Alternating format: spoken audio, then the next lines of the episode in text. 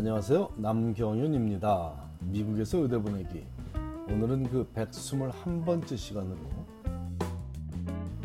2차 지원서는 언제 받아서 언제까지 내야 하는지에 대해 알아보기로 하겠습니다. 의대 입시에 있어서 2차 지원서, 즉 secondary application, 흔히 학생들은 secondary라고 표현을 합니다.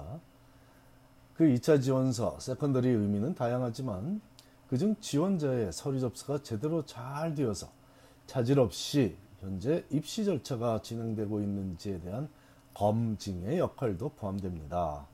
7월 중순 현재 모든 의대에서 2차 지원서를 지원자들에게 보내진 않았지만 대부분의 의대에서는 의대에서는 발송한 상태이니 일찌감치 1차 지원서 즉 MCAS 프라이머리 어플리케이션을 제출한 학생이라면 요즘 정신없이 글을 쓰고 있을 것이고 그것이 바로 2차 지원서 세컨더리를 작성하여 제출하고 있는 상황일 것입니다.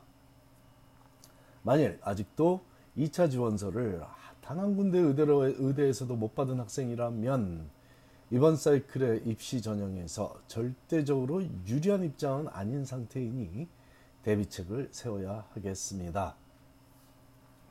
자, 2018년 7월 15일을 기준으로 2차 지원서 secondary를 발송하지 않은 의대들 중 많은 한인 학생들이 지원한 의대들로서는 하버드 의대, 스탠포드 의대, 그리고 유펜 의대 정도이고 그 외에 콜롬비아 의대나 메이요 의대, 뭐 UC 샌프란시스코 의대 등 거의 모든 의대들은 primary application을 제출한 모든 학생에게 2차 지원서 secondary를 발송한 상황입니다. 아마도 다음 주면 발송하게 될 하버드 의대 등 아직 발송하지 않은 의대를 제외한 나머지 의대로부터 지금 발송된 의대로부터 secondary를 받지 못한 학생이라면 그 이유가 무엇인지를 잘 파악해서 해결해 나가야 합니다. 아직 1차 지원서가 AMCAS에서 pending 되어 있는 경우라면 큰 걱정하지 않아도 조만간 진행이 될 것이지만 아직 1차 지원서를 제출하지 않은 상황이라면 서둘러서 primary application을 제출해야 할 것입니다. primary application을 제출했다는 의미는 학생이 AMCAS 원서를 작성해서 submit 버튼을 클릭한 것으로만을 의미하는 것이 아니라 학생이 재학했던 다녔던 모든 대학에서 성적표가 트랜스크립이 제출되었어야 합니다. 예를 들어서 고교를 졸업하고 대학에 진학하기 전에 동네 대학에서 뭐 커뮤니티 칼리지가 됐든 아무튼 집 가까운 동네 대학에서 혹은 아, 어떤 대학에서든 여름 학기를 한 과목 들었다면 그 성적표도 AMCAS에 제출해야만 합니다. 그 성적표를 한 과목 들은 성적표를 누락시켰다면 학생의 원서는 검토되지 않고 계속 pending 상태에 머물게 되다 반송 reject 되거나 마감일을 넘기게 돼서 이번 사이클에 의대에 진학하지 못하게 될 수도 있으니 primary application을 제출한 후 secondary를 오랫동안 못 받고 있는 학생이라면 본인의 트랜스크립이 모두 잘 제출되었는지를 확인하는 것이 중요합니다. 만일 학생이 Hotmail 계좌를 account를 사용하고 있다면 junk mail을 매일 확인하게 하십시오. 다른 메일 회사들보다 Hotmail은 보안에 많은 신경을 쓰다 보니 처음 받는 메일이 junk mail로 분류되는 경우가 다반사이고 그러다 보니 의대로부터 받은 2차 지원서가 정크메일 박스에 가서 잠자고 있는 경우를 본 적이 있기 때문에 드리는 말씀입니다. 한국의 다음에서는 한 메일 말고요. 마이크로소프트에서 하는 핫 뜨거운 메일을 사용하는 학생의 경우를 얘기해 특정적으로 얘기했습니다. 아, 또 하나는 본인이 대학 다닐 때 쓰던 메일 주소를 썼더니 어떤 대학은 졸업한 후 6개월이 지나면 그 메일박스를 사용하지 못하는 경우도 있습니다. 이런 경우도 점검해 봐야 되는 상황입니다.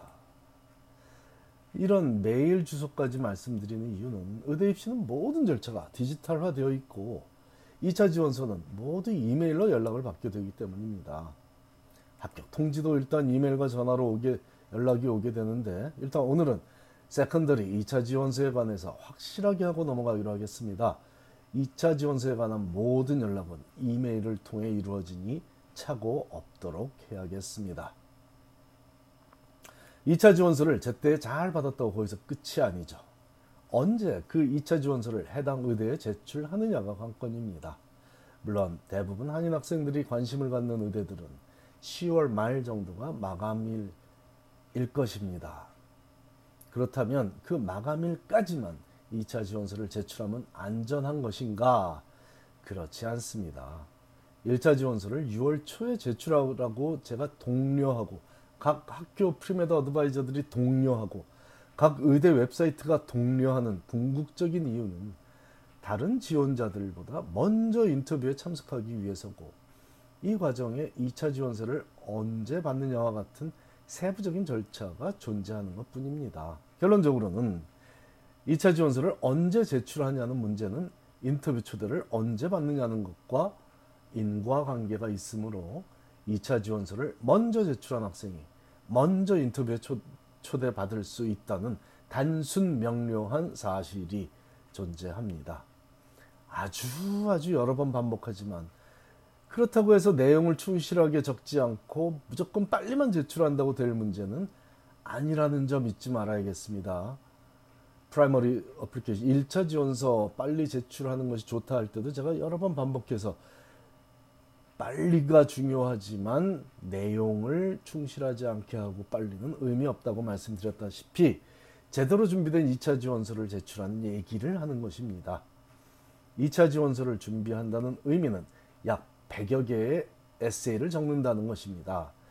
겹쳐지는 질문이 존재하므로 일부는 재활용도 할 수 있는 에세이가 되겠지만 학교별로 평균 4, 5가지 질문에 대한 에세이를 적게 하고 평균적으로 학생마다 약 30군데의 의대에 지원한다고 보면 최소 100여 개 이상의 에세이를 적어야 한다는 계산이 가능합니다. 다양성 등, diversity 등 이런 중요한 요점에 대한 질문에 관해서는 각 의대별로 유사한 질문이 존재한다고 하지만 학교마다 같은 질문도 같은 주제에 대한 질문도 핵심이나 분위기가 조금은 다르게 묻고 있으므로 해당 에세이를 약간의 재편집을 거치지 않고 제출하는 일은 드문 일이니 참으로 많은 글을 적어야 하는 일이 바로 2차 지원서를 제출하는 과정입니다.